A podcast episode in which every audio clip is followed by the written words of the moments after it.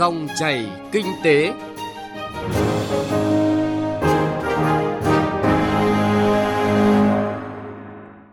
Xin kính chào quý vị và các bạn. Thưa quý vị và các bạn, Hiệp hội các nhà đầu tư tài chính đề xuất đưa lãi suất tiền gửi về 0%. Chuyên gia kinh tế và nhà quản lý nói gì?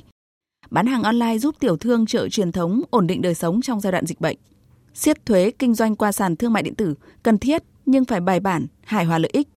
Đó là những nội dung đáng chú ý có trong dòng chảy kinh tế hôm nay, thứ hai ngày 28 tháng 6 năm 2021.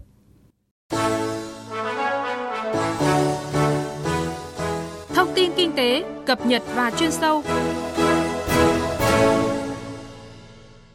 Thưa quý vị và các bạn, mới đây Hiệp hội các nhà đầu tư tài chính và phi có công văn gửi đến Thủ tướng Chính phủ, Bộ Tài chính, Ngân hàng Nhà nước, Bộ Kế hoạch và Đầu tư, Ban Kinh tế Trung ương nêu đề xuất với nội dung hạ dần lãi suất tiền gửi đồng Việt Nam về mức 0% một năm để kích thích hệ thống doanh nghiệp và thị trường chứng khoán, đảm bảo an sinh xã hội cho người thu nhập thấp. Chưa rõ đề xuất này sẽ có tác dụng gì trong tương lai, tuy nhiên hiện tại đã vấp phải sự phản ứng khá gay gắt từ dư luận. Phóng viên Bảo Ngọc ghi nhận một số ý kiến của các chuyên gia và các nhà quản lý về nội dung này. Mời quý vị và các bạn cùng nghe. Hiệp hội các nhà đầu tư tài chính VAFI cho rằng hiện nay các nước châu Âu và Mỹ lãi suất tiềm cận 0%, các nước Đông Âu chuyển đổi sang kinh tế thị trường, các nền kinh tế phát triển đều có mức lãi suất tiền gửi nội tệ, ngoại tệ là 0% một năm. Thậm chí một số nước còn duy trì lãi suất âm, thu phí tiền gửi nhằm đảm bảo lãi suất cho vay cực thấp từ 2 đến 5% một năm tùy thuộc đối tượng vay và thời hạn vay. Các nước trong khối ASEAN như Thái Lan, Philippines, Malaysia, Singapore cũng đang có lãi suất tiền gửi ngắn hạn cho đồng nội tệ ở mức 0%, lãi suất tiền gửi dài hạn trong khoảng từ 0,2% đến 0,7% một năm. Còn với nước ta, tiền gửi đồng Việt Nam cho kỳ hạn ngắn hạn và trung hạn đang ở mức từ 3,5 đến 6,2% một năm là cao so với các nước khác và dẫn đến lãi suất cho vay cũng cao hơn. Do vậy, VAFI cho rằng cần đưa lãi suất về 0%. Tiến sĩ Nguyễn Trí Hiếu, chuyên gia tài chính ngân hàng cho rằng đề xuất này không có tính khả thi. VAFI đưa ra 5 điều kiện để mà có thể thực hiện được. Nhưng mà ngay cả 5 điều kiện mà VAFI đưa ra thì tại thời điểm này cái bối cảnh kinh doanh tài chính tiền tệ của Việt Nam không cho phép chúng ta hạ lãi suất xuống 0%. Có lẽ bây giờ chưa được mà trong vòng 5 năm tới tôi nghĩ rằng chưa có điều kiện để có thể áp dụng lãi suất 0%. Đồng quan điểm, theo chuyên gia kinh tế Cấn Văn Lực, đây là đề xuất thiếu tính khả thi vì nhiều nguyên nhân. Nếu lãi suất tiền gửi quá thấp thì người gửi sẽ ồ ạt rút tiền ra khỏi hệ thống, dẫn đến rủi ro rất lớn cho hệ thống ngân hàng hiện nay, nhất là đối với những khoản tiền chung và dài hạn. Tiền cho vay sẽ bị cắt đi rất nhiều, doanh nghiệp và người dân đều không được hưởng lợi. Một vấn đề nữa cần tính đến là khi lãi suất tiền gửi quá thấp, người dân doanh nghiệp sẽ mang tiền đi đầu tư vào những kênh khác như bất động sản, chứng khoán, vàng, tiền kỹ thuật số, vừa rủi ro hơn vừa thiếu vốn phục vụ sản xuất, kinh doanh, tiêu dùng. Thêm vào đó, khi dòng tiền này chảy vào thị trường chứng khoán, thì các doanh nghiệp huy động vốn bằng cách phát hành trái phiếu do không có tài sản đảm bảo, chủ yếu là tín chấp nên sẽ phải trả lãi suất khá cao. Như vậy, việc hạ lãi suất tiền gửi về 0% gần như không có khả năng kích thích hệ thống doanh nghiệp và đảm bảo an sinh xã hội cho người có thu nhập thấp. Cũng theo các chuyên gia kinh tế, mức lãi suất 0% được đưa ra không dựa trên lý thuyết hoặc quan sát nào từ thế giới. Trên thực tế, mức lãi suất 0% chỉ có ở góc độ của các ngân hàng trung ương, các quốc gia trong những giai đoạn thuộc về suy thoái, lạm phát âm, chẳng hạn như giai đoạn khủng hoảng tài chính toàn cầu năm 2008. Lãi suất này là lãi suất ngân hàng trung ương chứ không phải lãi suất của ngân hàng thương mại để khuyến khích người dân tổ chức đưa tiền vào hoạt động đầu tư. Ông Phạm Thanh Hà, vụ trưởng vụ chính sách tiền tệ Ngân hàng Nhà nước cho biết lãi suất của các ngân hàng thương mại đang có xu hướng giảm. Tuy nhiên, đây là sự cân đối theo thị trường, đảm bảo cung cầu tiền tệ vẫn ổn định, khẳng định hướng điều hành lãi suất của Ngân hàng Nhà nước. Qua theo dõi, chúng tôi thấy rằng một số ngân hàng thương mại có tăng lãi suất huy động vốn và một số ngân hàng khác thì lại giảm lãi suất và các kỳ hạn khác nhau. Cho nên là chúng tôi đánh giá là cái xu hướng tăng lãi suất hay giảm lãi suất thì không phải là một xu hướng của thị trường và nó tùy thuộc vào từng tổ chức tín dụng và cái khả năng cân đối vốn và thanh khoản tại từng thời điểm và nó có ảnh hưởng đến cái định hướng điều hành sắp tới của ngân hàng nhà nước cố gắng duy trì ổn định bằng lãi suất và nếu có điều kiện thì các tổ chức tín dụng sẽ tiếp tục hạ được bằng lãi suất huy động và cho vay như vậy, lợi ích của đề xuất giảm lãi suất tiền gửi về 0% ở đâu chưa thấy, chỉ thấy hậu quả khi đưa lãi suất về 0% là tạo ra nhiều rủi ro trong các lĩnh vực ngân hàng, chứng khoán và các lĩnh vực khác nữa. Việc này sẽ tạo ra sự mất thanh khoản tức thì cho hệ thống ngân hàng, gây nên sự rối loạn hệ thống tài chính.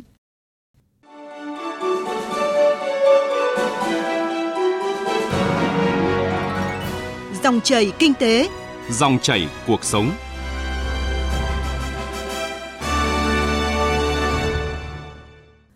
Quý vị và các bạn thân mến, dịch COVID-19 đang diễn biến phức tạp, ảnh hưởng đến mọi hoạt động sản xuất kinh doanh của người dân tại thành phố Hồ Chí Minh. Để có thể đảm bảo thu nhập trong điều kiện áp dụng triệt để và tăng cường các biện pháp phòng chống dịch, tiểu thương ở nhiều chợ truyền thống nơi này đang đẩy mạnh bán hàng online và tích cực tìm hiểu, tham gia cách thức thanh toán không tiền mặt.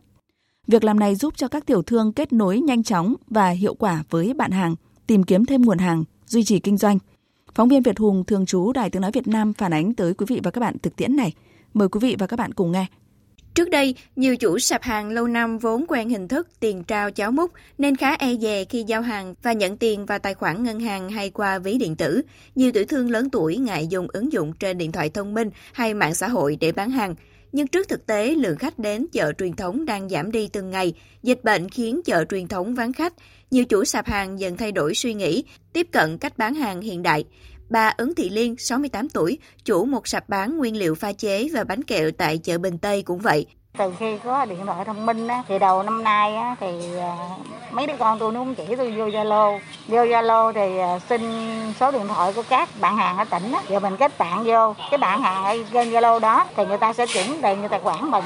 Chị Lê Thị Ngọc Hoa, một chủ sạp chả giò và đồ khô tại chợ Phạm Văn Hai, quận Tân Bình, cũng chủ động gợi ý khách hàng thanh toán qua ngân hàng và ví điện tử, nhận hàng tại nhà trong thời gian thành phố phòng dịch COVID-19. Nhiều tiểu thương tại chợ này cũng bắt đầu bán hàng online như chị và muốn phát triển bán hàng online thì chị và tiểu thương phải đảm bảo chất lượng hàng hóa, nhất là hàng thực phẩm ông ngoại nói chung thay vì người ta ế mà mình bán về là khá rồi. Nhờ mình là là mua bán uy tín, buôn bán hàng có nguồn nguồn gốc đó với lại xuất xứ đàng hoàng, với lại uh, tạo niềm tin cho khách hàng ăn ngon. Đâm ra người ta tin tưởng, người ta gọi qua điện thoại nhiều. Tại nhiều chợ truyền thống ở thành phố Hồ Chí Minh, vai trò của các ban quản lý chợ hiện nay không dừng ở giám sát và đảm bảo chợ vận hành, an ninh, trật tự trong xu thế mua bán hàng online, nhiều ban quản lý đã chủ động hướng dẫn tiểu thương tiếp cận và sử dụng các hình thức bán hàng trực tuyến. Bà Lê Thị Thủy, trưởng ban quản lý chợ Bình Tây, quận 6 cho biết, chủ yếu là bánh kẹo có bánh mứt có rồi à, những gia vị cũng có. À, mua qua mua bán hàng của đối với tiểu thương bằng hình thức qua zalo mạng điện tử. Thì cái đây là một cái hình thức mới đấy tiểu thương nhưng mà cũng góp phần cho họ được à, à, tiết kiệm được rất nhiều chi phí à, cũng như là đáp ứng được cái tình hình phòng chống dịch covid hiện nay. Và đồng thời ngoài ra còn họ cũng một phần cũng góp phần thêm cái tạo thêm thu nhập. Tại vì hiện nay vì mua bán nếu mà tiếp cận trực tiếp thì rất là ế ẩm. Trước đây, chợ truyền thống đứng trước áp lực buộc phải thay đổi hình thức kinh doanh trong bối cảnh cạnh tranh với các cửa hàng tiện lợi, bách hóa hiện đại. Hiện nay, chính dịch COVID-19 đã khiến tiểu thương chợ truyền thống phải nhanh chóng thích nghi và tận dụng mọi hình thức bán hàng để tồn tại.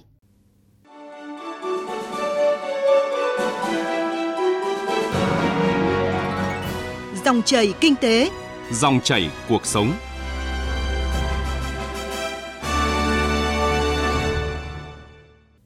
Thưa quý vị và các bạn, người người bán hàng online, nhà nhà bán hàng online, thương mại điện tử đã không còn xa lạ trong đời sống hiện đại. Giai đoạn kinh tế xã hội chịu tác động đa chiều từ đại dịch COVID-19, hoạt động này càng gia tăng nổi trội ở mọi lĩnh vực ngành nghề và trên khắp các vùng miền đất nước. Các chuyên gia cho rằng cần tranh thủ thời cơ, mở lối cho thương mại điện tử phát triển mạnh, phổ cập xu hướng tiêu dùng thông minh, tạo nền tảng cho kinh tế số Việt Nam. Nói vậy không đồng nghĩa buông lỏng quản lý giao thương trên môi trường Internet – các cơ quan liên ngành đang phối hợp triển khai hoạt động này. Sự ra đời của Thông tư 40 Bộ Tài chính là ví dụ. Thông tư 40 yêu cầu cá nhân kinh doanh trên sàn thương mại điện tử phải đăng ký kê khai thuế đầy đủ. Đáng chú ý tại khoản 1 điều 8 của thông tư nêu rõ, tổ chức là chủ sở hữu sàn giao dịch thương mại điện tử phải thực hiện kê khai thuế thay, nộp thuế thay các cá nhân đang có gian hàng kinh doanh trên sàn theo lộ trình cơ quan thuế quy định. Thông tư có những thông tin rất chi tiết sát sườn như từ nay đến trước ngày 1 tháng 7 năm 2022, các sàn phải cung cấp chứng từ theo từng đơn hàng cho người mua và người bán. Nếu người mua yêu cầu hóa đơn, cá nhân kinh doanh phải đáp ứng hóa đơn theo quy định. Song song với đó, các sàn phải thực hiện các quy định về hóa đơn điện tử, tiến dần đến thanh toán không dùng tiền mặt hoàn toàn. Chưa hết, kể từ ngày 1 tháng 8 tới đây, ngày thông tư số 40 có hiệu lực, định kỳ hàng tháng các sàn có trách nhiệm cung cấp thông tin cho cơ quan thuế theo hình thức điện tử.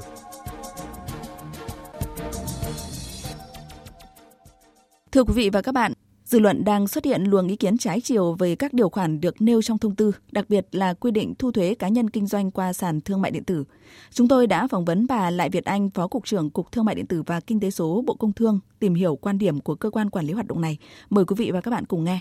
Vâng, xin kính chào bà Lại Việt Anh ạ. Dạ vâng, xin chào các khán giả. Thưa bà, nhiều quy định về thuế sắp có hiệu lực và trong đó thì thông tư 40 yêu cầu cá nhân kinh doanh trên sàn thương mại điện tử phải đăng ký và kê khai thuế đầy đủ. Xin hỏi quan điểm của Cục Thương mại điện tử và Kinh tế số là cơ quan có nhiệm vụ quản lý và thúc đẩy hoạt động này ạ. Quy định yêu cầu những cá nhân, doanh nghiệp kinh doanh trên môi trường điện tử phải thực hiện nghĩa vụ thuế là một quy định nó cũng phù hợp với chủ trương của nhà nước về quản lý thuế.